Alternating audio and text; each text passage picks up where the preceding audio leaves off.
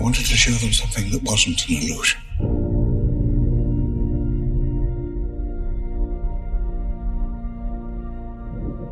Something that was real.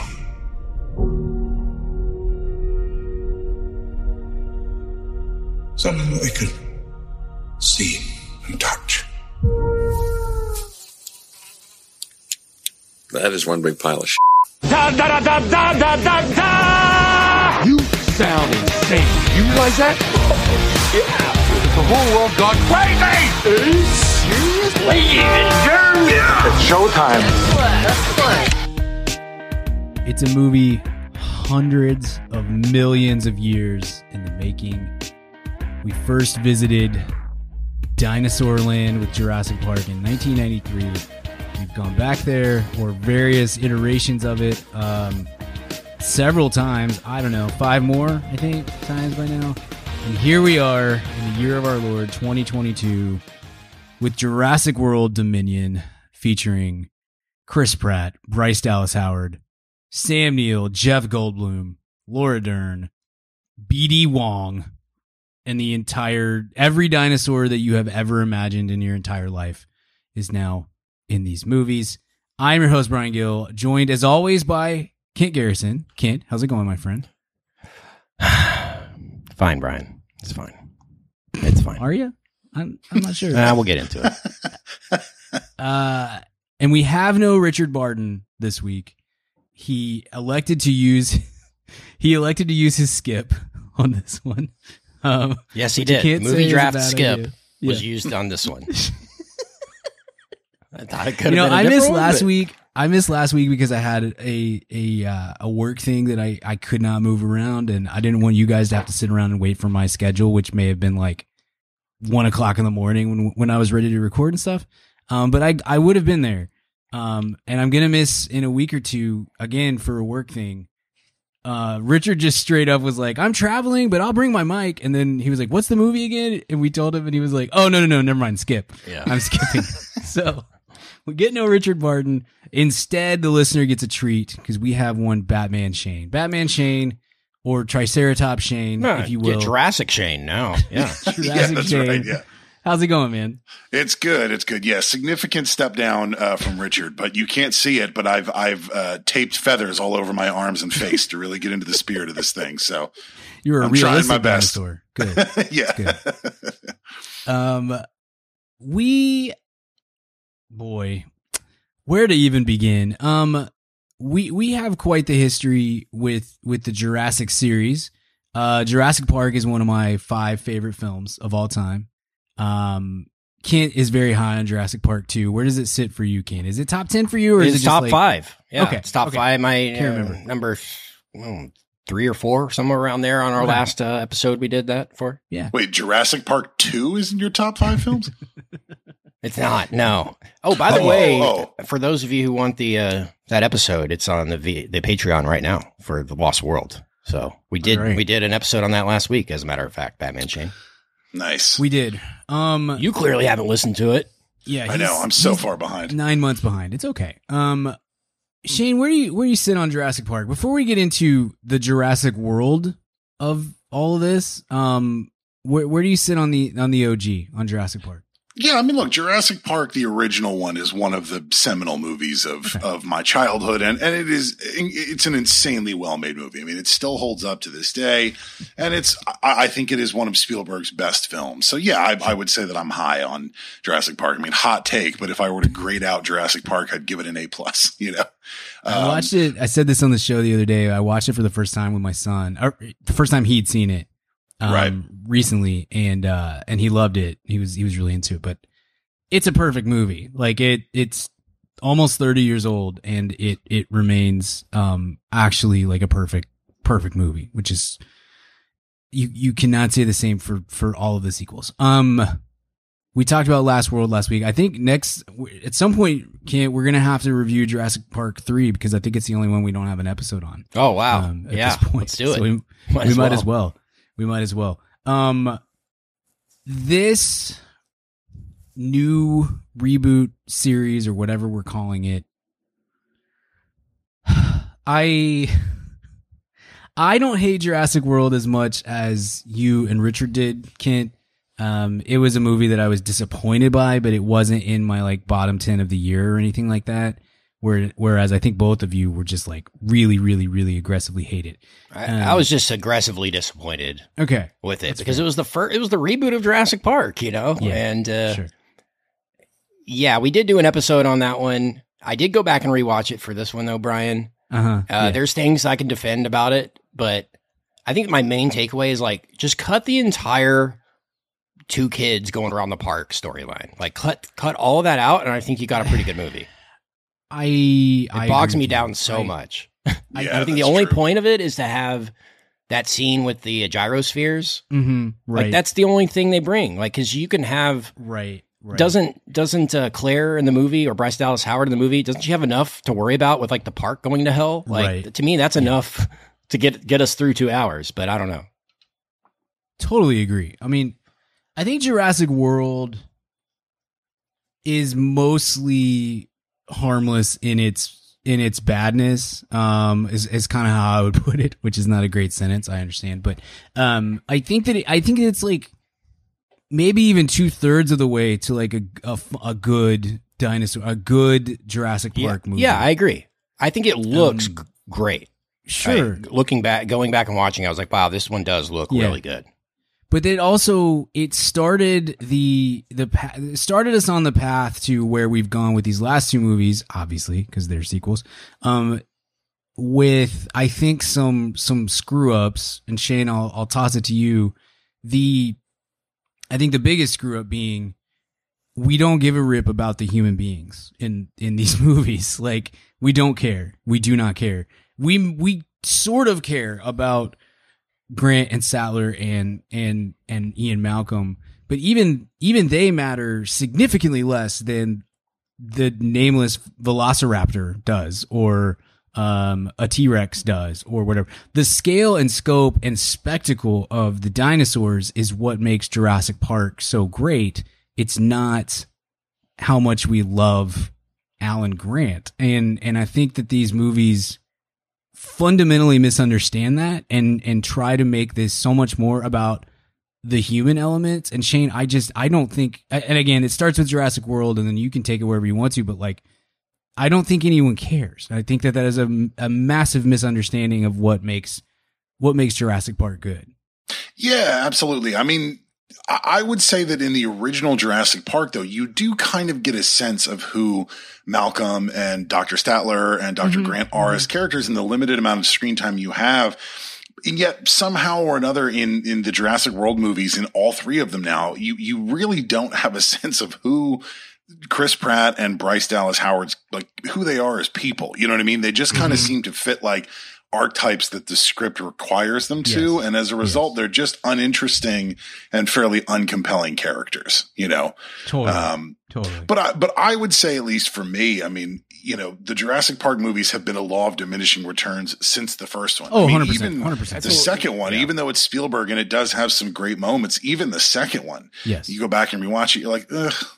you know, um, the only sequence that I actively enjoy watching in the second one anymore is when the T Rex like ruins Burbank because that's a street that I'm on at least once a week. Oh. So it's fun now for me to go like, oh hey, there's that 76 station and he ruined it. You know, um, but but they just they've all Yeah. had laws of diminishing returns for me. But yeah, Yeah, I I, do totally agree that the the characters in this movie are pushed to the forefront and they're really Mm-hmm. not interesting characters. I think what Jurassic World, the first one, does well is that it is in it is in Jurassic World, and Jurassic Right. World is an interesting setting. Um, Right. It's stupid. It's ridiculous. I I having rewatched all of these movies over the last week.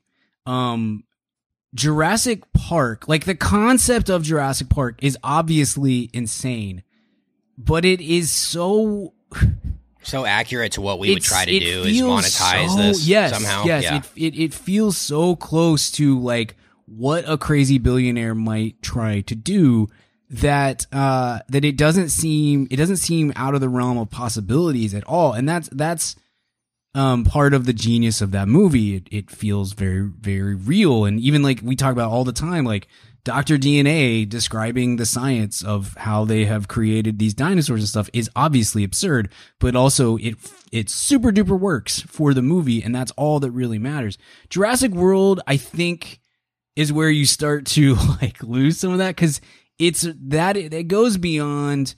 I think Park shows like, oh, obviously this is a huge mistake. World lives in a in a universe where this has been successful for at least a, a bit of time, and I Right. I find that a, a bit uh, to be a little bit insane. But the setting is fun, and there are there are definitely issues within that movie as far as like why in the world would they have i mean why, why are pterodactyls a part of this at all? That's a terrible decision on everybody's part um to make this sort of thing. But anyway the the but the setting is fun and the dinosaurs are fun and and that's something.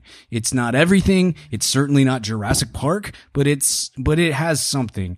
Um fallen kingdom is where we go from this is like it feels Jurassic Park adjacent almost of like, eh, okay, like you you sort of have the notes. You're just kind of missing a little bit of of the marks on this.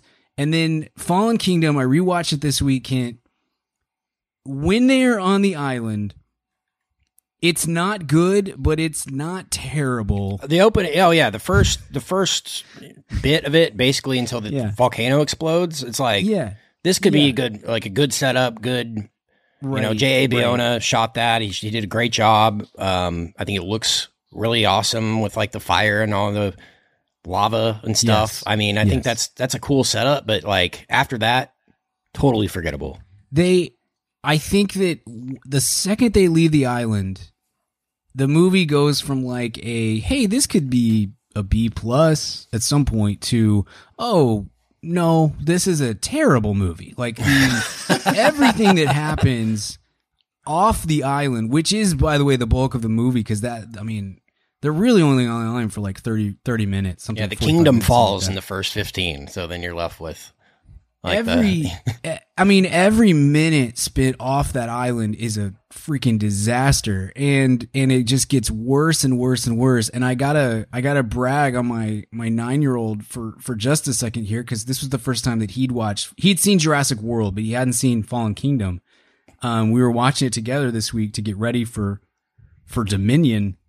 And uh the auction scene which we have we have beat this dead horse into the ground for the last 4 years uh, of how ridiculous the auction sequence is for all of these Still makes dinosaurs me giggle though every and time. how it's like you know this you can- extinct dinosaur resurrected from 65 million years of extinction. Billions and the of- opening bid is fifteen thousand dollars. Uh, trillions not even dollars. a top 50 player in the NBA could buy Yes. 17 of these Yes. dinosaurs yeah, this year. Jordan Poole one is year. a collector. Yeah, Yes, of dinosaurs. exactly. I mean, it's it's insane. It's just utterly insane, and we we had such a such a good time with it at the mo in the moment, and it has continued to be a bit here on the show. If this is the first time we've ever listened to an episode, we bring it up pretty frequently. Um, my nine year old is watching this movie with me, and he whatever dinosaur was, he just he turned and looked at me and he was like. That seems way too low for a dinosaur. I just was It should have been dying. like I think they like the most expensive one sells for like 20 million or something. Yes, the Indoraptor is like twenty five million dollars. You could have said 20 billion and I probably Yes. it's probably too cheap Yes, for a, di- that seems a right. previously extinct Indoraptor, yeah. Let's let's be fair though. Like the the, the ones that the dinosaurs that nobody really wants, like the Triceratops, those are fine for like two million. They Just were, yeah, those they were selling those for like Right. 4. Yeah, Yeah, you they're can get like, yeah. an ankylosaur for like th- less than the cost of a Maserati, probably. Yeah, those are just scaly cows. Nobody wants those. Like that's not that's nonsense. cost a lot. let's get to the real too. ones. Yeah. Um, it's it's it's tough business, but yeah, and then you have the whole thing. By the way, this girl's a clone, and it is just it's such a screw up. And if it were me, if it were us, if Mad About Movies was in charge of of all movies, which we should be, I think. Um, the I think we would read that script and we would say, "Hey guys, um, this sucks. The second you get off the island, the rest of this is terrible. Please just take us back to an island. That's what works in this series. We we do not need uh to have bad guy auctions and such and find it. Mm-hmm. We we don't care about this girl. We don't know who she is. We it, oh, cool. It's it's it's John Hammond's business partner's grandchild. No one gives a crap about that. No one cares. Like, Right. just go back to the island and settle down. And instead, not only do we get that movie, but it sets up for this movie. And we're finally, I know we've been going, I'm, I've been going on and on about this, but we're finally setting up for this movie. And by the way, the entire movie is going to take place not on the island. And so we have immediately lost all the things that are good about, even about this, this sequel series with just Jurassic World. We are going to really hone in on here on the mainland and dinosaurs are now walking the earth again with us. I can't you went to see this first. Um Mhm. I'm just gonna I'm gonna you were very angry. you were very angry. So I'm just gonna let you go, man. You you take us where you'd like to take us because I think you have a lot of notes. Um I this movie is terrible is all all I really have to to say. But, uh, but you you I- start us off, my I've friend. got yeah, I've got a, a lot of notes on this one because you know I was taking notes and I was like fifty notes in, and we're only an hour into the movie, and we're and we're still in exposition mode, like Yes. of the movie. And Yes. I've texted you guys. I'm like, you definitely don't need an hour of exposition in a sixth movie of a franchise. Like we oh know, gosh. guys, we know what's going Yes. on here. We don't we don't have to have all these explainers. I think it comes down to Brian. And the more research I did today, I, I read a bunch of interviews. I think Oh, it comes yeah, down yeah. to that Colin Trevorrow just fundamentally doesn't understand what made Jurassic Park great. Um, I think he respects it so much that he's not even willing to make the same kind of movie. I think the biggest fundamental flaw of the Jurassic World series versus Jurassic Park is that in Jurassic Park, the dinosaurs are evil. Why are, why is the dinosaurs the hero of the story? The whole premise of Jurassic Park is not about a park. It's not about economics, it's not about genetic. It's about oh, dinosaurs are back and we have to get the hell away from them Yes. because they're we they're should eating not have done this. Yes. This Why- was a Yeah, we- mistake. Why can't that just be? Why can't that be the movie? Why does this entire arc have to be? We have to protect the the dinosaurs. They have feelings too. They're eating our our faces. they went extinct. We got to get rid of them. I don't know why the entire goal of this thing isn't to get rid of the dinosaurs or get away from the dinosaurs. That to me is the the most fundamental flaw of this entire thing. And I think, you know, I- you know, a bunch of videos, interviews with him too, bunch of behind the scenes uh, working on the other movies I watched. I will say that you know, Colin Trevorrow seems like a great guy, and I think Mm. That's probably working to not to his benefit in this case. Um, and I say this, uh, this is an interview that he did with firstshowing.net. Um, and they asked him, why do you think the studio has so much confidence in you to manage this franchise? Is it because you're a dinosaur nerd and because you know so much about the franchise? Or is it because they trust you as a filmmaker and a storyteller? And Trevorrow says, it's not because I'm a dinosaur nerd. I loved dinosaurs when I was a kid, but I was a Star Wars kid. I mean, that was my mythology. I played with dinosaurs when I was a kid. I do know a lot about them, but I don't think you could find a lot of people. You could hire a paleontologist to direct the movie. I think the reason why I have a good relationship with the studio is because we have a really productive conversations toward a shared goal. When you're looking at something of this size, the way I treat my crew, the way I communicate with my actors, I'm saying my the entire time. They don't belong to ah. me. All of these people who come together to make a movie like this, the ability to think about the film as a whole while having individual conversations. So it's like this guy's really easy to work with. Is is basically Mm. what I'm trying to say. And I think that's worked to his detriment to the fact they asked him this How much does the studio push back on what you have, uh, on what say you have? How often do they say, hey, don't do this, do this? And Trevorrow says, honestly, the level, for those of you who don't like these Jurassic World movies, puts me in a corner, but I've had an extraordinary, extraordinary amount of creative control in these movies. And honestly, the idea of me saying, hey, I want to do something, and them saying a hard no, I can't think of a specific time when that's ever happened. So you have no accountability from the studio level to say, "Hey man, this is a piece of crap. We don't need to do this." He wrote this movie with his friend. He you know, he talks extensively in these interviews about how he gained the trust of Laura Dern and the trust of Sam Neill over a, a lot of meetings and all this kind of stuff. I'm willing to bet what convinced them to come back was, hey, Sam Neill, you haven't done anything in 30 years, and this is the most money you're going to make probably for the rest of your life. Why don't you do Yeah. it? And same Yeah. with Laura Dern. Like, she, yeah, she's doing stuff, but she probably the check she got for this is probably way bigger than anything she's gotten in since Jurassic Park, right? So I think that's probably the the main reason Goldblum was already kind of in the fold. Um, I think this, to your point, Brian, I think this movie just fundamentally does not understand what made Jurassic Park and even Jurassic Park: The Lost World, and even the third one to a certain extent. I think the premise of the third one, maybe we'll get there, of you've got this rich family whose daughter got lost on the island, and they hire Grant to go there and help him find. Like to me, that's a good premise Sure. and and you have all the elements of danger that you want in this. Um, I think the park aspect of it is more means to an end to make dinosaurs a, a thing. Once we have dinosaurs and humans coexisting, then I think that's enough. You don't have to take it to all these levels. And so, like, the point of the movie, Brian, hmm where I mean, this is very early on, where they they're very clear about biosyn and the the clone daughter storyline. This is what I said to you guys in the text. I said, think about all the things we hated about about the first two movies, and then just they made a movie of that. Like they they did they didn't like fix what people complained about. They doubled and tripled down on what people were complaining about. And I'm like, nope, this is the movie. Mm-hmm. The the Yes. Maisie clone daughter thing is the this entire movie is the dumbest movie. Mm-hmm. I, I mean, it is. It was. I was absolutely blown away at how dumb this was. And the most concerning thing is that I think Colin Trevorrow wholeheartedly believes that this was it. You know, and Mhm.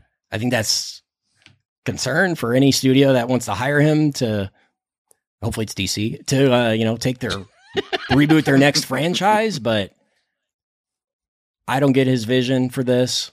Um, I don't think his vision is right for this, and um, the only connection that it has to Jurassic, in my opinion, is the fact that dinosaurs are in this. Like it's such a separate experience for me. It doesn't replicate anything that Jurassic Park did for me. I have I every acknowledge- for this to be good too. By the way, I should have said that. I wanted this to be good. Oh Brian. my gosh, yes. I Like, took this in the movie draft. Jurassic Park's my favorite movie. you know when when we uh when we don't like a movie uh, you know there there's inevitably people who will say you you guys were just against it you didn't even give it a chance blah blah blah blah blah and i you know i i do my best to to graciously push back at that or or just ignore it or whatever you know it's like you you don't know my it's whatever it's fine this one this series we're all like easily in the bag for these movies if they're just like freaking decent, you know? And and so yes, I'm I'm 100% with you, Ken. I I I want Jurassic Park movies to be good because Jurassic Park is one of the best things ever and and I I would love for the those the sequels to have something in common with that original movie. Um and unfortunately we just you know, we're just striking out. But but you know, I have to acknowledge too that like the audience score on this is pretty high. I had several people tell me that they really liked it. Like several real life people be like, "Oh yeah, I had a great time with it." And even they would acknowledge like it was stupid and dumb, but I had a good time with it. Um so, you know, and it's going to make a ton of money. That is the ultimate end goal for Yeah. for these things is to make a ton of money. And then look, I always say I say that all the time that like the main goal of a movie is to entertain. I just think that you should be able to do it with a just a base level of competence Right. and quality, you know. And and I don't I don't think So- that's too much to ask. And the last thing I'll say, and then I'm gonna, I'm going to turn it to you, Shane. Um, I don't think that it helps this movie at all that it came out one week ish, two weeks, whatever after one of the best examples of a legacy Right. sequel that That's what we I was have going to ever say. seen. That's what I was going Um, to say. I, I, I- I think that It can being be done. so close to Top Gun Maverick, Yeah. it really shows. Top Gun Maverick is a movie that has so much concern about quality to it, and that is just a hundred percent out the door. That it just like it just never even crosses anyone's mind of like maybe we should make this good, you know, instead of just we should make money off of this. And whereas Top Gun Maverick is really, I mean, the, the complete antithesis of that of every single thing done is done with craft and care and concern and trying to make the best movie that we can make. And if, and hoping obviously that that makes a lot of money. And it turns out that it was able to do both of those things. So, um, anyway, Shane, what, t- give me, yeah, start with, just give me your general thoughts on the movie. Just go where you want to, buddy. You're, you're So- the guest. You pick where yeah. want So go. look, I'm I'm actually going to zig a little bit. Uh, you know, when you think when you I might zag, but look. I, so respectfully to Ken, I, I think it's interesting what they tried to do with the Jurassic World franchise, where six movies in, you know, I'm tired of seeing the the dinosaurs as these kind of mindless eating machines, right? At a certain point, like I do like, you know, the like one moment that I did like in the the one before this one is when the island is burning and you see those like the I, I'm going to butcher the name, but like the long neck dinosaurs, whatever. They're just like they're dying, and it's just like, oh my god, that's so sad, right? And so I do like the idea that they're pushing it forward a little bit, and they're they're making them, you know, I mean, regardless of the fact that we're we should never be in the same you know era, they're they're animals, right? And and hmm. you know, at a certain point, like they don't need to be slaughtered, rounded up and slaughtered or whatever, but. I oh. do think. Sorry, go ahead. That's what uh, that my one of my favorite lines in Fallen Kingdom, I think it is, is when Claire comes back to recruit him, and she's like, "So you just want you are okay with all of them dying?" And he's like, "Yeah." you know, it's like Yeah, it's yeah. like, dude, I just Yeah. got eaten by a freaking T Rex. It's Yes, yeah, it's us, it's us, us or them, right? Right. So let me let me preface anything else I'm about to say on the podcast by I I read in multiple interviews, and I want to make sure that you guys have this understanding as well. That this movie, Jurassic World Dominion, is the last Jurassic Park movie. Like Universal has agreed, like we're done with this. This franchise is now over. I would. Is that- uh, I I saw where he said um, it's it's gonna be rebooted eventually, and what he said was, which I disagreed with. He said you can't reboot this movie without remaking Jurassic Park. Totally Right. wrong. You can just call it Jurassic something, and here's the thing: it's got dinosaurs and humans. There, Right. that's all you need. You don't have to hmm. do another theme park movie. You know, like Yeah. that's again, that's a means to an end to to make dinosaurs and humans coexist and make people believe it. You know, it's not like now we believe it. Okay, now that's been established. Now we can kind of move forward. Yeah. I just, it's for, for me personally, the Jurassic World is such a, is a, is an amazing, wonderful film, right? And then it just, all of the sequels dive off such a steep cliff, right? And it just kind of keeps going that I kind of respected the approach that this film took, which is, hey, if this is our last go round in Jurassic Park, we're just going to throw everything at the wall and kind of see what sticks, right? That's not the way to make a great movie. But at the same time, if you're re- if this is really the last Jurassic Park movie, which the, I I, th- I thought I understood that that's what they said. There's some stuff that was cool to see, right? Like the sequence where they're running around in Malta and he's on a motorcycle or whatever. That you know he's getting chased in the city streets. That's you know kind of a hint of you got a little bit of that in Jurassic World two. And there was another sequence that I thought was pretty neat as well. Um, they are you talking about where they were in there, like the underground uh, trade of amber? They had like a they had Oh, like a yeah, yeah, martial yeah, arts that's- sequence in the movie. It's like I don't remember martial arts in my Jurassic Park, but yeah, yeah. Well, and also the sequence where where uh, Bryce Dallas Howard lands in the jungle, and then she has to get in the, the the pond or whatever to kind of avoid being eaten. That was some really good cinematography. Like the way that's that scene was staged was was excellent. But I do think that this movie is overstuffed tremendously, and I do think that it's a little strange that a movie that's about dinosaurs spends so much time talking about locusts. Oh my gosh, like, yes. That you're like, Yeah, what? Jurassic what are bugs. we doing here? Yeah, like what the are we entire doing here? reason freaking Grant and Sattler are in the movie because of that. It's the Are you whole freaking kidding me? Right. That's It's why the you brought him back. whole movie is Yeah. locusts. You Like, can tell Sam Neill was just like not feeling it too. I mean, you can see by the Oh look my on his God. face. He's like Yeah. Swatting at CGI bugs. Yeah, and, like the whole time I'm watching it, I was like, wait a minute, what? What this? The guy who runs Biosyn, what was your plan here with these things? There like, is what none. were you I- attempting to 100 do with these locusts? Like, why? I I I'm with I'm 100% with you Shane like the again I don't I love the Fast and Furious movies. I love Battleship. Like I I will I am willing to turn my brain off. You just have to give me like the base level of reason and competence on this front right. none of this made sense. Like if you, Right. I, I, you don't. That's not even like pulling at threads or being nitpicky or whatever. There is no point to what they are doing in this movie. There's no point to it. And to be honest with you, I'm okay with that if if you're just loading me up with dinosaurs on Isla Nublar, Nublar or whatever, and we're just Yeah. like, hey, dinosaurs are cool or or or whatever it is. But like, if you're gonna spend the time on this this big bad plot from corporation guy, then can you give me like I don't know, uh two lines of something that would make sense on the what his whole plot is in the Did first you know that? It's that's just Dodgson? So stupid. Yes, it took me a while. Nobody but cared. yes, yes, nobody cared. It's exactly right. They didn't even cast the same right. guy who's still out I- there. you acting. can't. That guy is. Is Uh, he- oh, maybe he a is convicted, sex right? Or something? or Yeah, something. that's right, that's- Well, So to be can't- fair, even if they did, I don't know. Like, No one would I had to read who that was, and then finally, when Yes. I read it, I was like, "Oh, so d- th- do not care." You know they could have brought back is N- Nedry, uh, Wayne well, Knight, he's just super dead. Yeah, a scar on his um, face. You know, I don't know. You know what would have just been got cool? poisoned. I'm good. Yeah. What a great character. Jackson I mean, how- minus one arm. How that sweet would would that sweet. would that have been Yeah. if you popped Yeah. up at the end as like yeah. you know guy had the he's DNA? Like, he's like, I have had it with Yeah. these Yeah. mother effing dinosaurs. Yeah. On- Yeah. yeah, that would have been cool.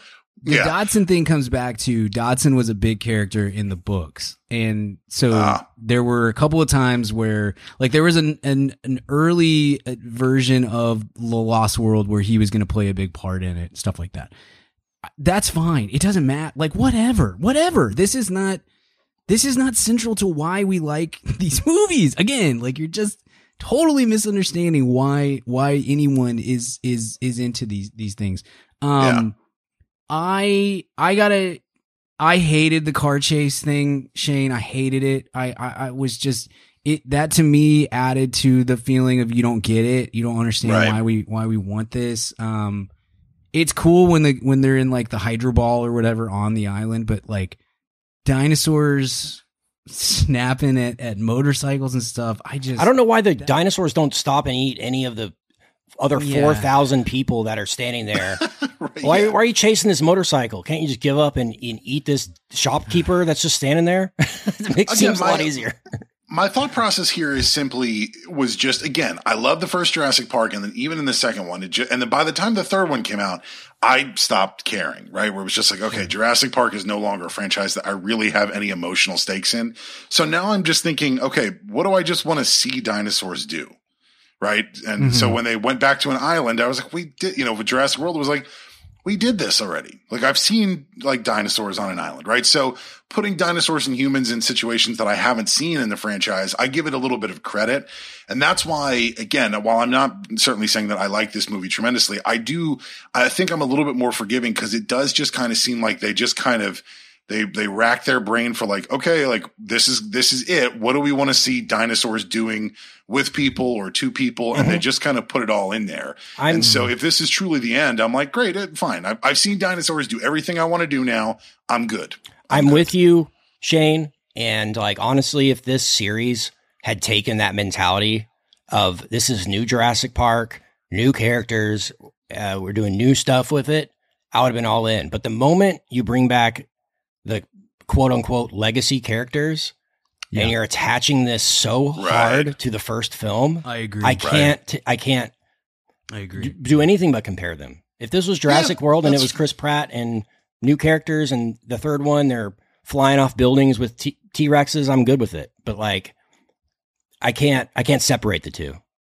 That's fair. That's a fair assessment, I think. Bringing in the three original cast members does kind of not in a bad way, but it taints the waters a little bit where it's like, yeah, now it's impossible to not think about how great the original Yes. Jurassic Park was. Yes. You know, and I- especially because there's so many heavy handed references to the first one. Yes. It just feels like an allusion to like, remember how great Jurassic Park was? And Right. at a certain point, you end up thinking, I should just watch that one instead. Yes, You know? totally agree. And I look, that's something that I I will try really I will try very hard in a sequel, prequel, reboot, legacy, whatever to not put I don't like when people are like, "Well, this I really don't like the concept of, well, this sequel was bad, so it means that the originals are are bad now too. Like it has ruined the original for me or whatever. I feel like that is kind of a, a loser. That's reductive thinking for sure. Yeah. It is. And look, I mean, I'm sure there there's probably an example or two where I'm like, yeah, actually that's I mean, How I Met Your Mother is the one that could, like the the ninth season of How I Met Your Mother ruins the entire the entire thing to me.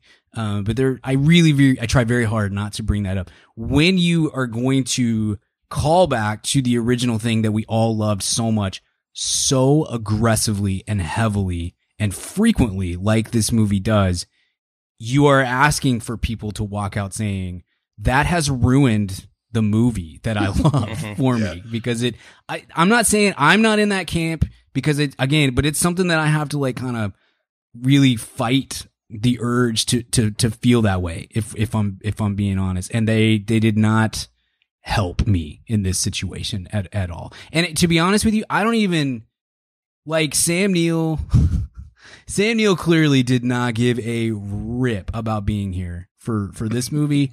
I thought Laura Dern was trying and was not good, and I Oh, she was It- it actively bad out. in this. I thought. I agree. I agree. I thought uh I thought Goldblum was good, but it's I thought Goldblum was probably the best part. of the Goldblum movie. was the only one making any amount of sense in this entire movie. yeah, but that's he was the he was supposed to be the the the the weird guy in the first one. Yeah. He's the only one making any sense now.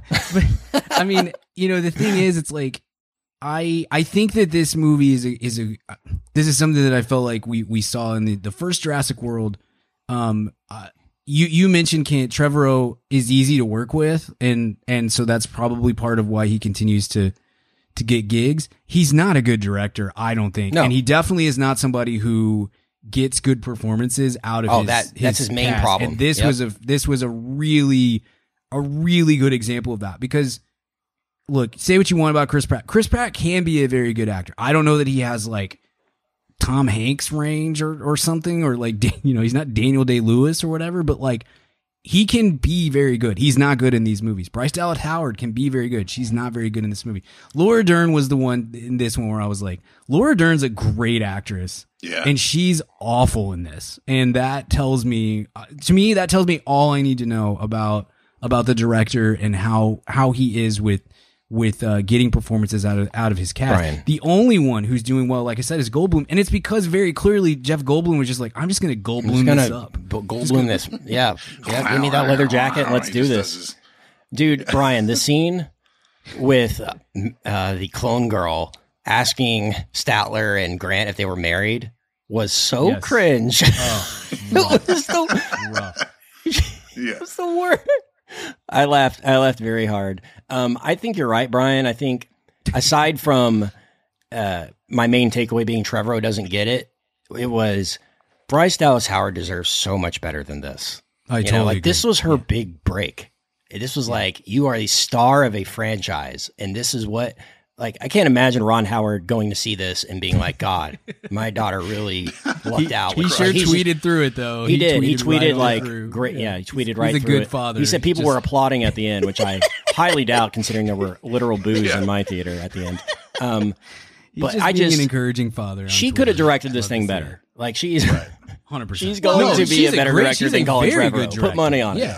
No, no question. No question. A Well, and again. I think like saying the same thing you guys are saying from a different kind of angle, right? Again, I think that the intellectual property of Jurassic Park, that cloth has been wrung so dry now at this mm. point that there is mm-hmm. no creative juice left in it. And so, while I don't necessarily think Colin Trevorrow is as nearly as bad of a director as you guys do, any director is hampered by a, a bad script, and I just don't think that there's a lot of good stuff in the script, or there's not enough good stuff in the Did he script. write and the again, script? it's like yes, co-wrote it with his with his fr- co-writer girl. Um, That's what I thought. Okay. And it's like it's just you know again because you're right. Laura Dern is like a great. I mean, almost everybody in this cast is a great actor or actress. But you know, saying some of those lines are just really hard Totally to get out. agree. And like, yes. you know, how many more times can you like look terrified at a tennis ball, right, on Mhm. set, and because you know Sure. they're going to CG in the dinosaurs later. It's just, yeah, it, it just kind of felt like the script really did nobody any favors here. Mhm. Brian, Um, there uh, just wasn't Shane, a lot of meaty stuff. I wanted to ask you, Shane. Um, full disclosure: Shane works for Paramount, uh, a Yeah. major studio. Um, and comparing this to Top Gun Maverick, and the conversation being, well, this is going to make a ton of money anyway, right? Um, That was the hope, anyway. the difference, yeah, the difference I think is you can make a good like if this is going to make money anyway, why not make it good? You know, like Mhm. is is a Mhm. script being, a script being Yes. delivered by a, a person that's easy to work with, just the means to like an end to like say we have a new Jurassic Park movie coming out versus Yes. spending Yes. time and like if this is going to make movie m- money anyway, why not make a movie that's going to have legs longer than one weekend? Top Gun Maverick is still making money. Yeah, no, no, no. But the, the difference I would say though is Top Gun Maverick is the second in a franchise. If they make six Top Gun movies, let's see how we feel on the I sixth agree. one. Maybe, That is true. maybe. that is a good point. Yes. I'm just comparing it to like um, um I'm comparing it to that because I feel like bringing Sam Neill and Laura Dern back is kind of like Cruise returning to that franchise in a way. Like I feel like you can have emotional ties to a first film without it being eh, terrible, and that's kind of Right. why I can make Sure. that comparison. Yeah. One of the one of the franchises that I love so dearly is the Ocean's movies, and I Mhm. and I think one of the biggest lessons that that that whole filmmaking team learned was when Ocean's Twelve came out, and it wasn't super critically well regarded, didn't do nearly as well as the first one. I think one Mhm. of the big lessons that they learned was. You know, when you are ripping off a casino in Vegas, everybody's on your side because everybody wants to do that. When you're stealing art in Europe, you're just kind of a jerk, right? Mhm. So one of the big lessons they learned was let's bring it back to Vegas. And I think that that is kind of the course correction they try to do in Jurassic Park because the second one, it's Spielberg. It has some great moments in it, but it just didn't quite land. And I think they thought, let's bring it back to an island. Let's kind of try to inject some fresh blood into it. Yeah. And for me personally, I was like, this, I don't, this is dumb. I don't like this. Like, I, I just don't care anymore. So after the third one, then trying to wring three more movies out of that franchise, uh, you know, my point simply is I don't know if I could do it better because I just don't know. I, I don't know what else I'd want to do with dinosaurs, you know, because I, f- I feel like we tapped out on the third one, but that that's just me, Yeah, I think know? they only made the third one because they wanted to get it done and over with. I think, you know, it's like, let's just get this, eh, you know, because they had made two and they wanted to do a trilogy. And I think everybody intended for that one to be the, to be it. But then right. when, once the MCU becomes a thing and Fast series becomes a thing, Universal sits back and like, okay, what IP do we have that can be the next Mm-hmm. MCU? Jurassic Park, perfect. And here we are, you know, and, and I totally agree. It probably should have never even been rebooted to begin with. Uh, something else I noticed, Brian, um, my Trevorrow deep dive was he said, and this might be weird to you, Shane. Seemed weird to me as an editor. He said he doesn't he only he doesn't watch the entire movie until he has each reel done. He doesn't watch the movie in entirety as, as he's editing it. That doesn't seem like the best way to direct Yeah. a film. I, He says he does a reel at a time. So he'll do a reel one, and then reel two, and then reel three, and then watch it. And then you sit there in that George Lucas moment, and Phantom Menace is like, "Oh, I probably went overboard in some areas, but I can't change anything now because then it won't make any sense. You know? well, and and not to get super nitpicky, uh, but movies aren't really edited in reels anymore. Like Right, they used to be right. edited in Yes. reels because a film reel could only hold about 20, 23 minutes of film. So you'd have to edit them together to a long thing. It's all Mm-hmm. digital now. So it's just a long DCP. You can watch the movie in one, you know, it's a Final Cut Pro time. Why would he whatever. admit So- that he didn't watch his own movie as he was as he was making it? I would have, if I were him, and this is how I edit. I watch the entire thing at the end of every session. Right. every time, every time. And then when I come back the next morning, I watch the entire thing again with fresh, fresh eyes and ears. Yeah, I mean, most of the time when you hear directors talk about their movies, by the time that it hits theaters, they've watched their movie hundreds of times, literally. He says he feel like he feels like he has to earn the right to watch the entire movie. I mean, like, look, dude, that's just a, make the that's movie. an approach. Yeah, that look, that's an approach that Earn it. I This is your movie. with, but yeah, look, I disagree with it, but at the same time, uh, you know, he gets paid millions of dollars to direct movies, and I don't. Yeah. So I, you know, I can. all you got to hey, all you got to do, him. Shane, though, is get one movie at Sundance, and you'll be you'll be in his place. I mean, that's all That's he true. did.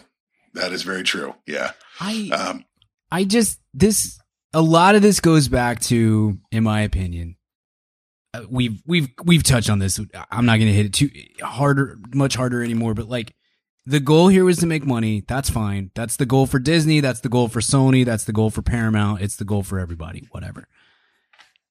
There's just a base level of quality that we we I feel like we as the audience that we are we are owed when we see a movie, especially a movie that relates to a property that we really love. Um, I think we're owed a base level of quality that was just kind of forgotten on this. And look, when it, you know, it's always funny when we get emails from listeners who are newer listeners who are going back and listening to older old episodes and stuff. I I love that when we get those emails because it's it's they're inevitably like, hey, remember when you guys were really excited about this thing that turned out to be terrible, you know, or whatever else. Safety not guaranteed. I really dig. I think that's Yeah. a really fun movie. He should have never should have never been given the, the keys. I mean, it's one of those things. It's like Universal probably interviewed him after that movie was successful. It's like this is a really nice guy who loves Star Wars and big movies. We should, you know, it- it's it like was- that that time period. There's a whole bunch of of directors from that era that made like a cool indie movie. And this look, this is not just this era, but it, but there's a bunch from this group of uh of Josh Trank and uh Colin Trevorrow and Gareth Edwards and um Duncan Jones and I'm sure there's others that I'm that I'm missing who made like a a good small indie movie usually that had like a little bit of like a sci-fi bent to it or whatever and they they end up getting a major deal with a major studio and a major franchise out of it. I think the difference with Trevorrow is hey he got two and one of them bailed on him because they thought because they saw a book of henry and realized we cannot let this person be Yeah. in charge of our franchise like I tell you what, though, not to start this old debate all over again, but I don't know if you guys read his Star Wars script that got leaked on that the he leaked. Yeah. that he leaked that he leaked, whatever. I, for my money, that script is a hundred times better than what we got with Rise of Skywalker. The more I watch Rise of Skywalker, the more I'm like, this movie's garbage.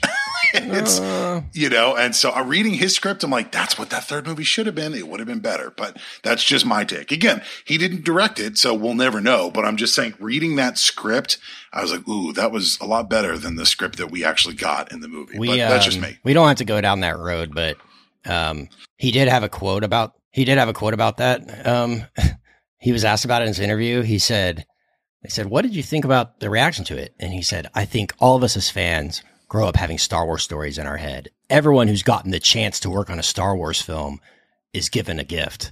I was given a gift, like getting to hang out with Mark Hamill. I got to meet George Lucas. Those are things that I'll carry with me. And all the work that I did on that movie came out, came from a very, very deep place from within me.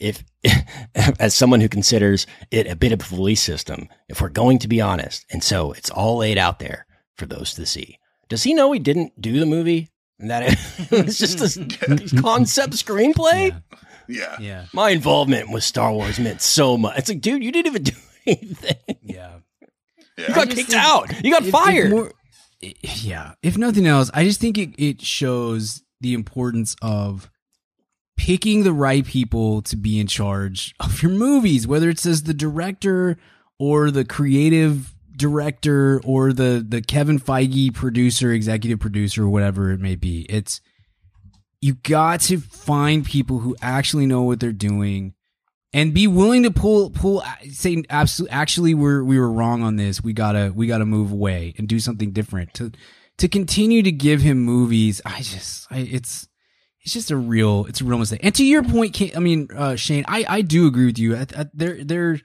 there may just be only so much that you can do in this world. And maybe that's that's part of that's a big part of the issue. I just there are so many screw ups and mistakes in this thing that and and it's not like this is it's not like it's just one. You know, it's it's through the course of these three movies where you're just like, what are we doing here? How? and that's is and that's my ultimate takeaway on this movie is that it's it's overwrought, it's clumsy, but I'm like I, I don't know what else I do with dinosaurs. I just we're you know what I mean. It's just I, I feel like we we the cloth is dry. Can One I- thing I will say though ahead, that that I did thoroughly enjoy.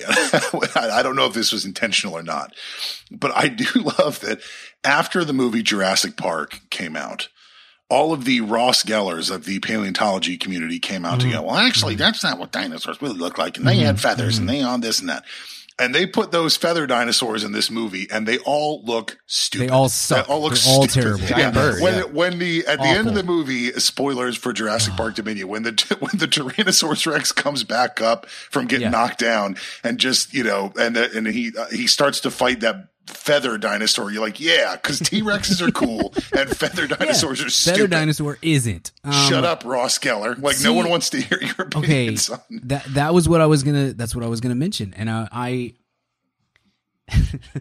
I didn't want to set you guys up because i was gonna say i my question was going to be how do we feel about all these new dinosaurs and i was gonna tell you guys before i threw it to you i just i want you to know before before you i don't want you to feel like i'm cutting your legs out from under you or setting you up for a trap. I hate them. I hate all the new dinosaurs. I i hate it uh, to be honest with you i hated them in the, the first two jurassic worlds. Like mosasaurus is cool the the the the water one. I think that's pretty cool. But like indominus rex and the indoraptor and and then I think the actual raptors look worse in this too, like blue and Well, and that's that's gonna. I want to talk about that in a second too. Can't hold on to that. Um, I think that I, I, I to me, I think that that that that is another part of the you are misunderstanding what we want from these movies. Right. I don't think we want sixty weird breeds of dinosaurs that we can't identify. Like right. I mean, maybe you know, to some extent, maybe my son does, but this is not quite this. I mean, look, this is this is somewhat geared at kids, but it's not a kids movie. It's it the the bulk of the audience for this is are people who have nostalgia for Jurassic Park and you know and what I think one of the smartest things that Jurassic Park did amongst many very smart things was it limited there's like 10 different dinosaurs that come on screen at some point in that movie. And and the world expands a little bit in the next Maybe one less. and the next one. And but once you get even Jurassic World I think did that pretty well. Like it was not just a complete just dinosaurs being shoved into your eyeballs the whole time. Just weird ones that you've never seen that you can't name. I don't know. Maybe this is a maybe this is a, a like uh like a Neanderthal brain kind of thing but like I didn't like that I didn't know what those dinosaurs were. Like I was I'm sitting there watching like I don't even know what the crap that's supposed to be. Like what But what although, we- but what are we although to be here? fair, because I will fully admit it, eighty-five percent of my knowledge on dinosaurs came from Jurassic Park. So Well, and, and, and now that's part of my point, uh, Shane. The I almost called you Richard. Sorry, that would have been the biggest insult of all time. You don't even you don't even own a cardigan. Um, the, yeah, come on, I'm better than that. my this kind of plays into your point that you just made about the feathered dinosaurs because they look awful. Um, recently, fairly recently, there was uh, I read an article in Texas Monthly, which is always one of my my uh, weekly recommends. Texas Monthly is great. Um, there was an article in Texas Monthly maybe a year ago about the Dilophosaurus because that is a the I want to say The spitter. Yeah, it's the spitter dinosaur. So that dinosaur, the, the main fossils that we have of Diloph- Dilophosaurus were discovered here, okay, in Texas. Um, if I'm remembering this article correctly. But the point of the article was that dinosaur doesn't look anything like that. And I don't just mean, Shane, like it was feathered, like all dinosaurs were feathered or anything like that. It is, we found these fossils in like whatever. Again, I'm completely paraphrasing and butchering this, this thing, but it's like they found this fossil in like 1947 and the the the paleontologist was just like, "Oh yeah, he spit poison," and just like wrote that down basically. Just like ju- made these like ridiculous jumps to conclusions that are not accurate whatsoever.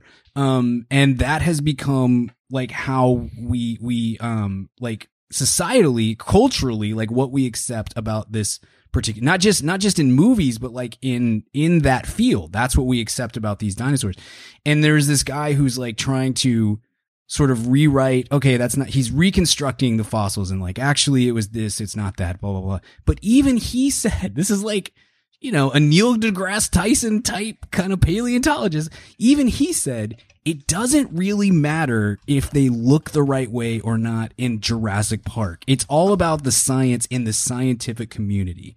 And that's what I felt like watching this movie. I was like, I don't want feathered dinosaurs. Right. It looks weird. My brain says that dinosaurs should look like this. And if you want to do a documentary on Apple TV or something and, and tell me actually this is what that dinosaur should look like, that's fine. Right. But for this movie, Time and place. I do not want that at all, and it is Yeah. off-putting, and I did not care for it like at all. I'm totally with you, Brian. And some, when I went back and watched some special features on Jurassic Park, that's something Steven Spielberg was saying. Is is he had a lot of conversations with paleontologists and dinosaur experts, and they would say one thing, "Oh, it should be like this," Yes, and he would say, yes. "Oh, well, I'm thinking more like this," and then they would compromise on what looks best for the movie. yes. Perfect example is the Velociraptor thing he does in the first movie of tapping the toe. Mhm, He was like, mhm. oh, you know, he just like as a storyteller, he's like, oh, wouldn't it be cool if they, you know, he walks into the room and just starts tapping his toe, you know, like Right. looking around the room, and that they don't didn't do that, you know. So, but he understood what would make it into a great movie. So I think it's way more important to make a better a better movie than a more scientifically accurate movie. Yes, it's Yeah. not a documentary. Yes. And that's what I'm. That's what I'm saying. Like we've the the the the cloth has been so wrung dry that like on all these Right. movies now we have to create new dinosaurs because you can't just keep showing the same five dinosaurs over and over again. Just like how, and I love it, but I just like how in every fast movie now there has to be some undiscovered Toretto like sibling that just shows up out of nowhere, right? You're like, oh, he had another brother. You have to do more dinosaurs, but we're Yeah. literally Or- scraping the bottom of the barrel. yeah. Uh, well, I was gonna say You're like the dinosaur, the red feathered one that comes out like on the ice, you know, and like he Mhm, swims underwater. Back in the the Jurassic era, that dinosaur was like he got picked last for dinosaur basketball. He was like a CPA, you know what I mean, like in Minnesota. He's like a loser dinosaur.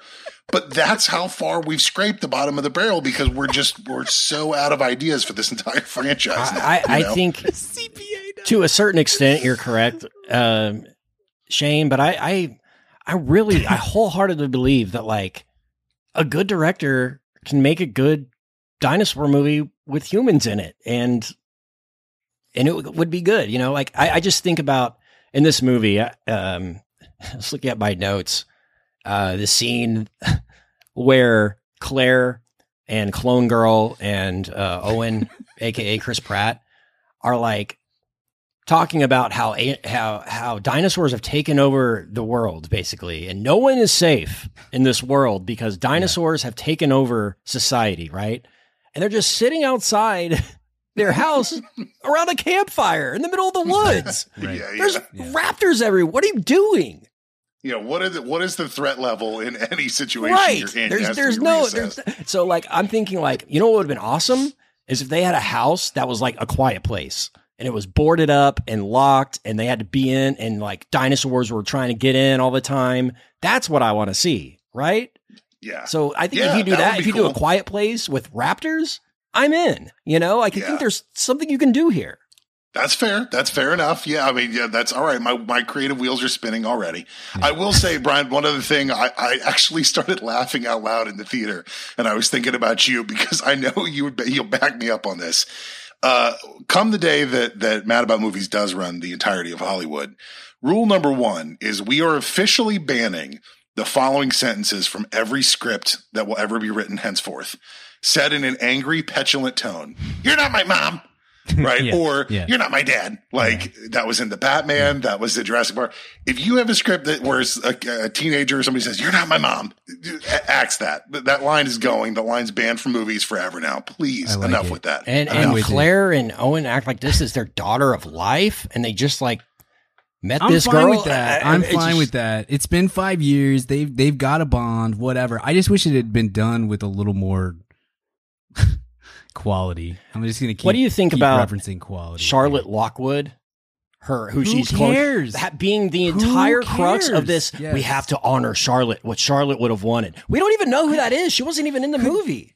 Any of the movies. We, why couldn't we have, at the very least, why couldn't we just made this about John Hammond's Right. son Why isn't it something Charlotte like Hammond That? or yes. Yeah, yeah. Somebody we have a tie Right. to. Like I, I just it doesn't it doesn't make any sense. By the way, and again, when I'm somebody not- says when somebody says I'm you're not my father, what's the first What thing would you Charlotte have done? We don't know. we don't And know who again, that is. That's I'm not I'm honestly not knocking it because other movies that I like more do it better. But again, like Fast Nine, right? Where it's Right, like right. out of nowhere he has a brother who means so much to him. That he's never been mentioned in the previous eight movies, Totally, right? totally. right? So I, Well, I'm he not saying that it's. already. I'm not saying it's, it's acceptable. I'm saying you're willing to believe it Yes, depending on how much exactly. you like the movie or not. And I Yes. think this movie just took such a weird left turn with Locust and stuff that by the time that God. she was pregnant with her own clone or whatever, you were just like, what is happening? You know what I mean? Like why like why is this person important? the um scene uh, with Chris Pratt's introduction in this movie where he's lassoing dinosaurs and in the middle of the wilderness, lassoing dinosaurs, gets one by a rope, and for some reason the the dino just obeys this rope. Like can't break away from a can't break away from a rope and run the other way, right? And he says the line, "All right, all right, girl, come with me. Let's get you to someplace safe."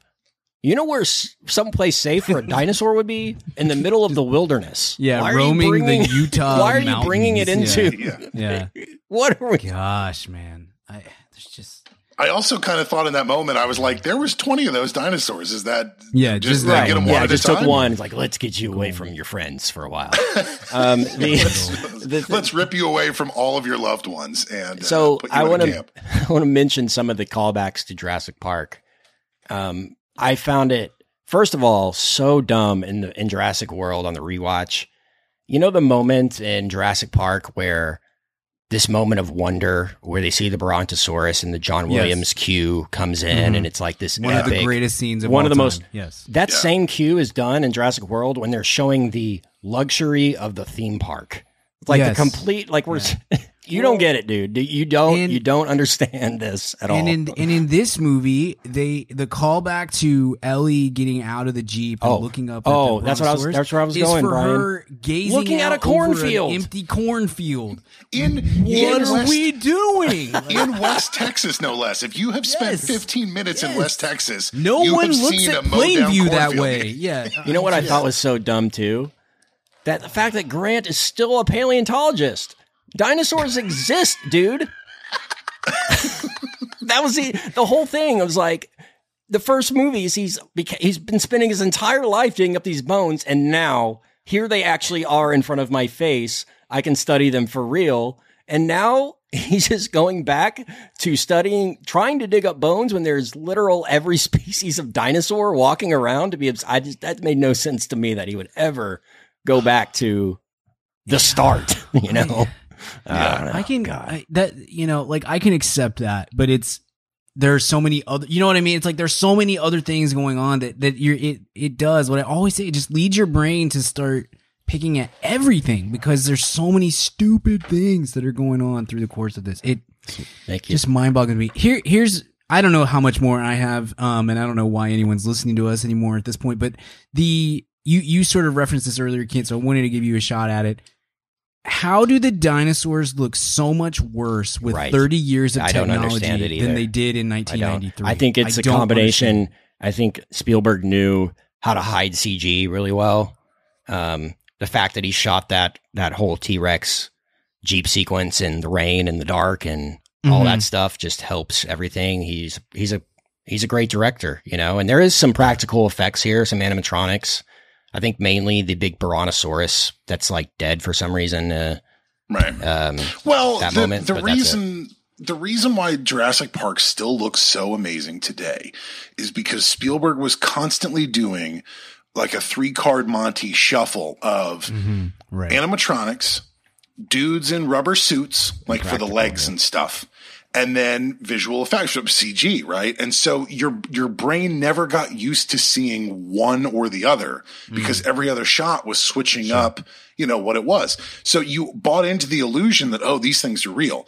But because the way movies are made, and I'm not knocking Jurassic World for this because it's the way that movies are just made nowadays, uh, for the most part, is because CG is so much more cost effective in the end that everything is just done CG. And so when you have these directors, right, like Christopher Nolan, who, ins- or, you know, even like Top Gun Maverick that insist on doing everything for real, it's a huge headache in production, but the results speak for themselves, you know, Yeah. and when you see it Right. done for real, it's Right. incredible. And you, you know, it, it feels bigger and it feels, Yeah. uh, you know, more like grand, I guess is what I'm trying to say. And so, yes, so many sequences here.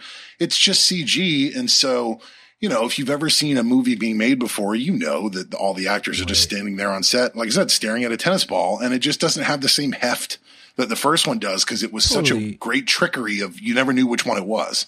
I I totally I, that that's a great point, Shane. My only pushback to that would be yes, I understand that movies aren't going to be made like that anymore. From a, the CG, it's it, you're you're totally right. It's way more cost effective to do this. This is like a three hundred million dollar, two hundred million dollar movie. Could we get good CGI through Right. the whole I think course the, of the, the, the way the dinosaurs Like, run, it's just the physics just don't work. You know, there's no weight to them. It's just kind of floating around everywhere. I think that my eye and my brain is conditioned to accept CGI as what it is and like, okay, cool. There are so many times in this where it just looked bad. Not just it doesn't look like it has weight, like the the dinosaurs actually looked bad in some of these sequences. Yeah. And that just should not happen with a with a huge budgeted movie that is based so much on on the special effects of it. It, it was no need to be mean to the CPA dinosaur. I already said he was ugly. You don't have to insult him. I think there's something special about that first film that, you know, watching it in the time, we certainly felt it. We certainly feel it going back and rewatching the first one is Mm-hmm. we, we just couldn't comprehend how this was done, you know, Right. like, Yeah. and now that we all know how it's done, it takes away a lot of that special feeling that you're talking about, Brian. We all know Yeah, it's yeah, computers, to- you know, it's not, Sure. there's no mystery left Sure. to the process. Back then there Right. was. My my whole thing is just though it just should be good. That's all. Sure. Like the can do good what was- oh, like um when so Disney put out that that She Hulk trailer a couple I don't know a few weeks ago whatever it was, and it got just lambasted for looking so terrible. And and the pushback on that was like right, but like we all know that the CGI is that we're still we're still completing the CGI like two weeks before this movie this movie or TV show or whatever before you're gonna see it. Like mm-hmm. that's the last thing that really gets finished more Right. often than not. But also, I was like, right, but you're Disney. Don't put that out there. Don't put out a Right. thing that shows such bad, terrible CGI. And it, there were moments in this movie where I was like, y'all, this is a finished movie, right? Like we, it can't look, the, the dinosaur can't look blurry. Like there can't be, my eye can't be doing this like, whoa, whoa, whoa, what's going on kind of thing. Like that just shouldn't happen with this. I, I, I, you expect the script to be bad. You expect the acting to be kind of wooden, but like you can't have bad looking CGI in a movie like this, in my opinion. And there were, there were several stretches that, that Oh, yeah. looked that way to me. Well, and I, was just that's, like, what's I agree with you, Brian. And I think that's an issue that is not necessarily symptomatic of, of just this movie. I think it's a symptom of the Hollywood filmmaking machine at the moment Sure. where they need to stop, every studio needs to Mhm. stop announcing a release date on the same day that you announce that you're making a movie. Stop that. Mm. Because you're then putting all of your filmmaking, I mean, your filmmakers and all of your talent in a box where it's like, hey, you have 265 days to get this done. And it's Mhm. like, it doesn't matter if the CG looks good or not. Cause here's the thing. I'm sure that none of those people on the set of Jurassic World are dummies, right? And I'm sure that Right. those, the same shots that you were going, "Mm, I don't know about that. They all said the same thing, but it's like, guys, we are out of time. got to get out here. You- we're out of time, right? Yeah. Totally. Yeah, I think I can't I can't speak too much on the record on it, but there are definitely movies that I'm aware of doing what I do that the visual Mm-hmm. effects are literally finished down to the wire. I mean, to the Mhm. Yeah, last totally. like evening, Totally. and it's like, yeah, if only we had more time. And it's, you don't. You have a locked in release date. Right. the um I've got a I got a bunch of notes to get to here, Hit 'em. Brian. I'll try Yeah. to hit them as Quick- as much quick as hit 'em. possi- Let's- as let's as go. possibly. Um, overshirt count. What do you guys think? Oh, 17. very high. Whatever. I don't know what the. I don't, know what's what's high in a in a movie like you. Well, this is this movie basically invented the overshirt. You know, so yeah. They I mean, did how- get that little you- dig in there when they're like, you put on your vest and you, that, Right. that made me giggle. Yeah. uh, the the scene where Laura Dern's like gets serious and she takes off the overshirt and rolls up her sleeves. You know, she's like, "All right." uh, how many would you guess, Brian? Um, uh, twelve. Y'all are dead in the middle. It's fourteen. Is how was my count. Oh, there could have been more. us. Could have been I less. think I win. Price is Right rules. I stopped Yeah, yeah, counting. Bryce I, I, Brian they- takes that one. I, I blocked it out of my brain at one point. I probably missed seven or eight of them, but the overshirt count was impressive in this.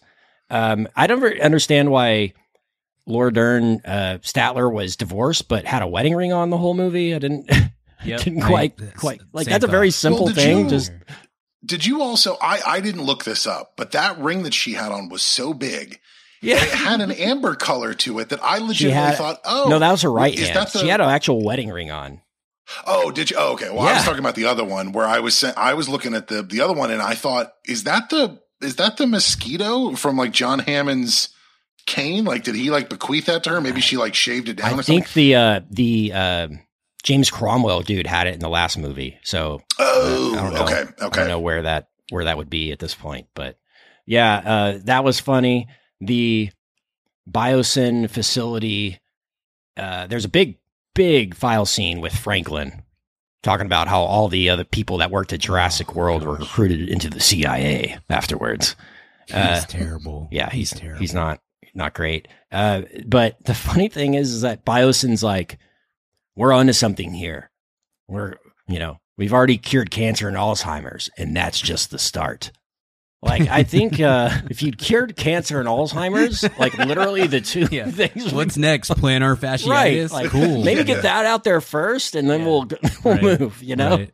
Yeah, we might be willing to let the locust thing happen if you tell us that we can get rid of cancer. Uh, We'll hear Mouse you out on the locust if you cure cancer first. Malcolm uh, says he has five kids, but we still haven't seen the daughter from the Lost World once since the movie. Yeah. you know, she's always like abandoned him or something for taking for. Uh, I thought they were. I legit thought they were going to do a twist, and it was going to be the pilot. I did oh, too. I that would have been a good thought. twist. Yeah, Yeah, That would have been a cool twist. I'm not I gonna I kept lie. thinking that's how that was going to play out. Oh man, uh, man, Trevorrow missed a golden opportunity for an easy, easy callback. Um, so the the uh, they can barely outrun a raptor in a car. They can run away on foot quite easily. I never found that Claire could just run away from a raptor on foot, and once they get in the jeep, it's like eating the side of the jeep as they're running away. I don't, I don't get that. Um, let's see. Oh, file scene number two at the lab when Maisie, Maisie uh, Maisie's looking at Charlotte Lockwood's history and who was who am I? You know. yeah, Um, yeah. And by the way, they're trying to get her DNA the whole movie. She's what 10, 11? They they cloned her. So they have the DNA to clone her. They Right. they can't get her DNA any other way. They didn't have it on file anywhere. This is this seems inept. yeah. All the file scenes, but not one of her DNA. Yeah, Just and it's not that hard. Just just pick a little hair. Like that. You don't need to kidnap her. You'll laugh at this, Brian. Um, I laugh. With Dr. Grant, the door is locked, and he's trying to open the gate. Open the gate, right in this underground facility. I'm 99 percent sure that he typed 6969 and it worked. And he It goes. That- he goes, that is- wait, that actually it- worked. That's what. That's what Mal. I'm. I'm. I really think that's what he 69, typed into. That was the best scene in the movie. Honestly, it was nice. Um, That Yeah. that happened so fast. I missed it. yeah, but I so give quick. It's like That's you have to be Yeah. like they didn't say the it. one joke that landed for me. Yeah, And also, Which to really be fair, shows how juvenile. Big and immature MacGruber fan, am, but Dr. And here's the thing. Here's why I totally missed that because in that scene, two seconds before, he tried 0526 and then he said Miles Davis's birthday. Yeah, I was like, that's yeah. my birthday. That threw me off for like a whole 60 seconds before I. So yeah, that's funny. I missed that. Okay. Yeah, yeah. I, I'm with you, 69. Kid. I wasn't hundred percent sure, but I really think that's It what he, was what he for sure. in. and I got a good laugh out of that. The only time, only time in the movie. Yeah. Uh, then we have a big sequence with flaming locusts for some reason. Uh, Mhm, mhm. That's how fire works. And by the way, Yeah. the the, the only way to bring the characters together for these for you know the Jurassic World and Jurassic Park characters to meet was for one of their cars to look roll down a hill and run into the other ones. Like, okay, that was not very organic, guys, at all. Um, and then there's like towards the end, Brian, like the last scene, I kind of was like, okay, this is this feels more like what we should do. Like they had the moment with the Jeep turned over and them under the Jeep and Malcolm in the opposite Jeep and he, you know, gets the torch and leads the thing away like the first Jurassic. Like it had some moments there that I was like, okay, here's some callbacks that kind of make sense. And like this feels like Jurassic Park and like that final moment of it. And then it was, uh, you know, they had to, um, make their mission to destroy the locusts. Like they give up on dinosaurs midway through and they're like, all right, guys, the real problem here is the government's trying to control our food supply. Like that's a very QAnon thing to like just make the thing of the plot of your movie. The main the main dilemma is that uh, these locusts are killing us people. Uh, that's, that's a, government wants to control your beef supply. That's what's happening. To, to Brian's point, though, I, I also thought the same thing where I was like, they torch these locusts and then they escape. And then they're just on fire for the next 20 minutes. Fire like, locusts. Are the Yeah. locusts made of Yeah. gasoline? Like, what are they made of? Why are they still on fire? Just a freaking tornado, a fire tornado of locusts. It, I, I, yeah. And so at the end, the um, the dinos are going to stay at Biosyn Valley, free from the outside world. I'm like pretty sure that's in the world, guys. Pretty sure they're just that's that's part of the world. And the, the I, I texted you guys like towards the end. I'm like the only way I could see this ending that would make me happy is if like a giant asteroid just comes and b- takes everyone out, and we just go into another ice age. Like You just go full. just kill everyone. No one deserves to live. We're all idiots. Just full full circle with this thing. This whole, this whole movie will be completely redeemed in two years when Fast Eleven rolls around and he's like, "We got to go get this computer chip that's in Biosyn facilities." like, you know that's The going to crossover. happen. Oh, like, Jurassic mean- Park crossover is definitely. Yes. gonna happen. Kind of in on that. oh my Kind of god, so in on that. Yeah. Them driving through the forest, like If you know, Dom is outrunning outrunning- raptors, I'm, I'm in for that. for yeah, raptors. but like I said, Oh. that's that's a new thing. Like if we want to take this in a new direction, I'm for that. But Right. it's The this- Rock is going to find that one birded, feathered, you know, T Rex with the like the chopstick fingers. He's just going to punch it in the face. you know, not a doubt in my mind. It's going to be awesome. So they you're looking at go for bird. this big, heavy-handed thesis at the end of we must coexist. That's the only answer. Oh, I think Super the- exhausting beginning and end Yes. with that stuff. Yeah, agreed. Just like, cool, we get it. Climate change, bad. We should do something about it. Is this movie going to fix the problem? Probably not. So let's, let's just ease up. Show me a dinosaur th- that doesn't have feathers, preferably. Um, okay. Can't, do you have anything else? Or are we ready to Yeah, I mean, this for the people that are probably going to email and say, "Well, the heart of the original one is about the dangers of genetics," it's like Right. that's a part of it, but it's really a, a monster movie. At the end of the day, it's a it's a scary monster movie, and it thrills like one. Has all the beats of one. The second one is King Kong, a monster movie, right? uh, So I mean, yeah, it's part of it, but but to make three movies from one, you know, I guess takeaway from the first movie is is just not the right move for me. Yeah. Totally agree. Yeah. Totally agree. Okay, let's grade this thing. Shane, I'm gonna let you kick us off. What's uh what you got for this? Yeah, look, given that this is what I assume is the last movie of the franchise and we we just squeezed every bit of life out that we can get from this, I, I found it to be a very uninspiring but also unoffensive B minus. B minus for me. Okay, Kent, what about you? I actually went to the uh, the stone quarry after my screening, and I had it chiseled in stone. Brian, F minus Oh, minus okay. minus, Good.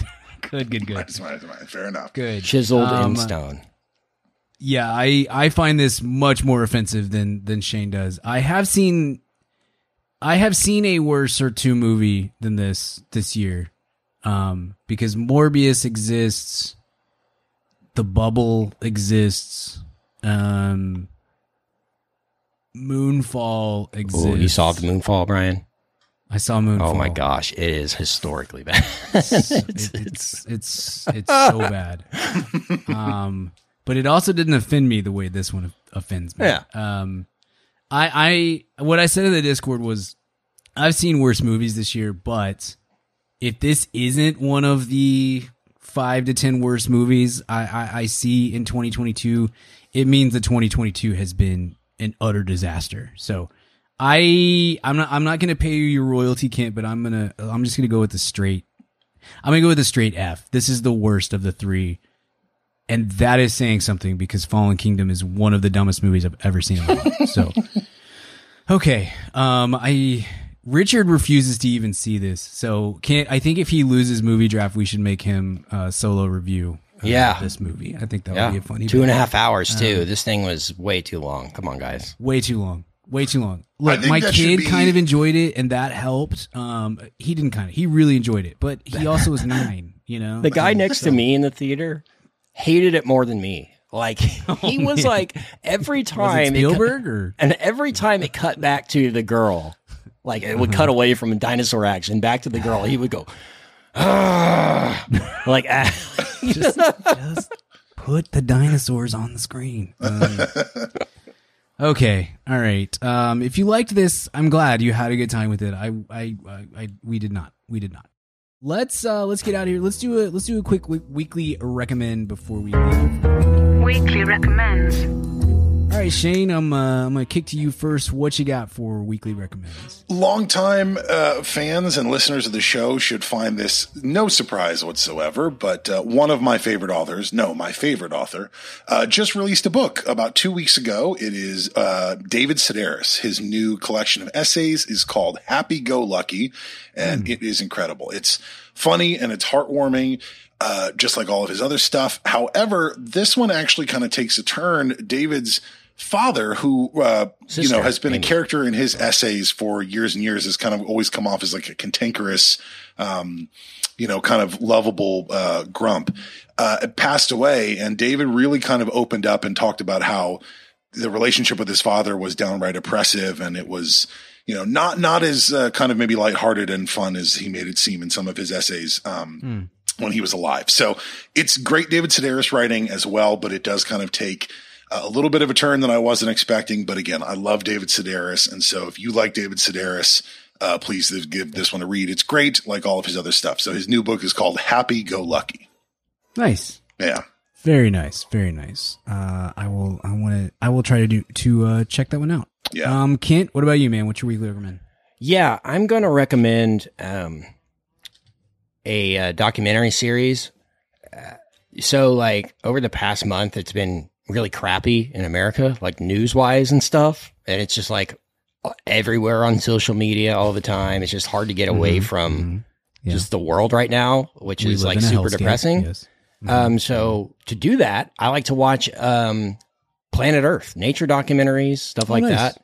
Yeah. Um, yeah. And so they did one, uh, kind of coinciding, I think, with the release of this called Prehistoric Planet, Mhm. which is um, basically like all the all the nature scenes in this. It's like Planet Earth with like uh, very well done CG dinosaurs, um, and uh, Jon Favreau produced it. It's uh, I think they shot like most of the plates for it in real life, and then you know CG'd in some dinosaurs. So there's actual nature footage there, and kind of goes into like the the actual science of how of how you know that's why I said time and place, Brian earlier is like Mhm. they, yeah, this is six, five episodes. They're each an hour long. They show in depth how dinosaurs really lived. It's narrated by an Attenborough, you know, so it's got that extra kind of Jurassic Park connection, and it's it's great, you know. So yeah, I think J- Jon Awesome. Favreau kind of took what he learned doing Lion King and like doing Mhm. these nature that nature kind of photography with CG and applied it here, Sure. and it's really cool. So called Prehistoric nice. Planet. I believe it's on Apple TV. Very cool. I want to check that out. Um, I think Be cool to cool to kids. Yes, exactly. Yeah, definitely. We need to check that out. Um, I've been very busy work wise and life wise and such uh, over over the last few weeks. I did catch up on some shows. Can't I finished Severance, What'd you think? which is so good. Oh my gosh, Yeah. I loved it so much. I loved it so much. Is I um, watched. Adam Scott not the awesomest? Like, He's so good. yeah, I watched like six episodes of that in in a day or a day and a half, maybe, and it was it was John Turturro in that uh, is unbelievable. yeah. and Walken is great. incredible in it. Yeah, Ben Stiller is like might be one of the best directors ever. like you know, like we just don't say that about. Yeah, so good. Uh, Shane, have you seen Have you seen Severance? No, uh, Oh my, my wife gosh. Angela hasn't. She uh, has a really good handle on what I would like and what I don't. And she was like, "Oh, you're you're really gonna love this show." Yeah, Um, so so I, I it is on my list of things to get around to, and I like Ben Stiller as a director. Um, so yeah, it's on my list for sure. It looks like it's up my alley. Yeah, it was Kate's recommend a few weeks ago, and it I just I finally had time to watch it. It was great. Uh, I caught up on Better Call Saul, which is great. I finished Stranger Things, which I think was my recommend week before last, which is we finished that. That was great. Um, point being, very busy, watching a lot of like pretty heavy, in depth TV. Um, and I was like, I just want something that's lighter that I can kind of have in the background uh while I take a break from from some of these things before there's another like whole set of TV shows that have come out over the last 3 or 4 months that I want to get into but I needed a break. So, this is a very dumb recommend. I started I rewatched The Orville, the Seth MacFarlane Oh yeah, joint. Um, it's one of the weirder TV experiences that I I've ever I've ever seen because Kent do you remember you watched the pilot for that right when we I did, pilots and- episode I thought it was too potty humor for what I wanted Yes. it to be. Um, yes I'm I'm all for a lighthearted Star Trek esque show, but I Uh-huh, thought it was yeah. too Seth MacFarlane for me. So the first season, certainly the first half of the first season is very family guy in space kind of Mhm. thing, but but you can still I remember when when that when the, that pilot came out and MacFarlane was out trying to get out in front of it saying no, this is not Family Guy. I really love Star Trek and I wanted to make a Star Trek kind of show. But it it it the first like 6 episodes are so Family Guy-ish that it that you're just like, "Really, dude? This is I mean, it just not really it's not really working. But there's a point somewhere towards the back half of of the first season where it starts to pivot more and more into a Star Trek kind of show. And in the second season, it's mostly a Star Trek kind of show. Towards like the last like maybe five or six episodes of season two, there's none of that stuff or very, very, very little uh family guy ish kind of comedy. It is just doing like his version of of Star Trek and stuff. And so it's a little bit light it's a little bit more lighthearted than Star Trek can be, but um but it it it has all these elements of it and um I don't know, it was really good. So that show like second season I think was like 2019 or something. Lost to COVID, moved to Hulu, all this sort of stuff. New season just started on on Hulu. Um, and it's only got two, two or three episodes uh, of the third season, but it's like pretty good. I don't know. It it is very background. There's some, there's a lot of stuff, especially if you're starting in the first season. You're gonna have to fight through a lot the first few episodes, especially. but once it kind of finds its groove, um, I I found myself going from like I kind of feel dumb watching this to like no, actually, I kind of I really actually dig this. This is a pretty fun take on on what we're doing here. So I don't know. I can't. It's it's a it's a sort of a soft recommend. I can't vouch in terms of like you're gonna love it, guys. But um, it was. I really found myself, especially binging it over the last week or week or two. Kind of found myself like feeling like maybe maybe this is actually like actually good, not just fun background kind of kind of stuff. So anyway, Did you take that for what you will? But it's on uh, the new season's on Hulu and it's releasing weekly. So check that. Did out. you ever see the uh, HBO show Avenue Five? Yeah, I, did. I watched a that. little bit of it, and I just couldn't.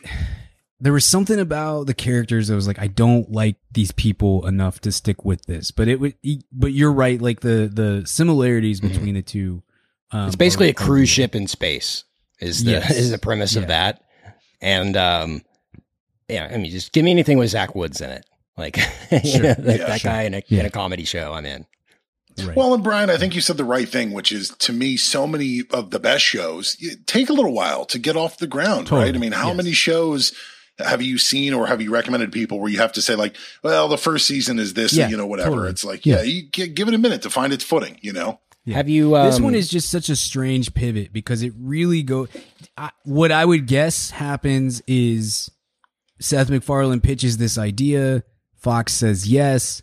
Fox gets the first script and says there's there's no there's no fart jokes in uh-huh. this. There's no like there's no bodily fluids in this. What are we what are we doing here? And and so they started to like kind of incorporate more of that stuff. I just remember MacFarlane like from the jump trying to get ahead of it saying, "Hey, just please just watch this cuz we're going to stop doing all this stuff." Is is really how I took his his press tour um at the time. Now again, that was like freaking 5 years ago, but uh but yeah, it it I I it really feels like the more hands off Fox got with it, the more he just did the show that he wanted to do from from the get go, Shane, which is interesting. Which is, Cool. I mean, you're because you're totally right. Like Parks and Recreation, first season not very good, but it it will find its legs. I promise. Just keep watching until Right. until Rob Lowe shows up, you know. But um, but this one, it, it the tone of it changes so much over seven episodes or something. It's it's just very it's very interesting on that. Front. You'll laugh at this, Brian. Um, I uh, I queued up the new Star Trek series, Strange New Worlds, Mm-hmm. that Yeah, I've been hearing good things about. I queued up Mhm. the first episode, and they get through the opening credits, and it says written, directed, and created by Akiva Goldsman. I was like, I don't know if I can do oh. this. I don't. And Sh- Shane, I'm glad you're here because he is the writer of Batman and Robin, and I was very and Batman Forever. very Yeah, critical got a- of his his fine work over the years. yeah, so the I was like, I, do I really want to sign myself up for an Akiva Goldsman joint at this point in my life? I don't know.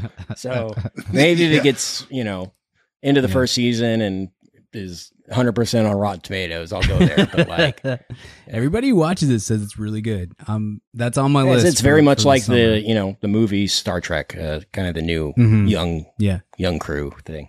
totally. Yeah. Totally. Okay, boys, let's get out of here. Thank you for being here. Thank you for listening. If you like what you heard, uh, we appreciate you so much. Uh, leave us a five star rating and a five star review. You know, I call for this all the time on uh, my basketball podcast, Spread the Floor. Uh, we don't ever do that here. We would love, we would, we we we covet even your uh, your support by just giving us a five star rating, a five star review on Apple Podcasts or Spotify or wherever else you listen to podcasts. And if you want more of Mad About Movies. Less of Shane, unfortunately, but more of me, Kent, and our other co-host, Richard. Uh, you want to go to madaboutmovies.podcast.com slash VIP. Sign up for that VIP feed. You will get an extra throwback episode every single week. Tons of extra bonus stuff, including access to our very exclusive and illustrious uh, Discord server with a whole bunch of VIPs just like you. Uh, so check that out. You want to be a part of that. It is a great time for everybody. We're back next week. We'll be talking uh, Lightyear. Be talking Lightyear, Pixar's newest joint, and in the VIP, we will be discussing Steven Spielberg's Minority Report. Can't wait to talk about that next week with you, Ken. Uh, Richard back in the fold here as well. Thanks for being here. Thanks for listening. Stay safe. We'll see you at the cinema. Bye. Hey, baby, I hear the blues are calling. Toss salads and scrambled eggs. And maybe I seem a bit confused. Yeah, maybe, but I got you pegged. but I don't know what to do with those tossed salads and scrambled eggs. They're calling again.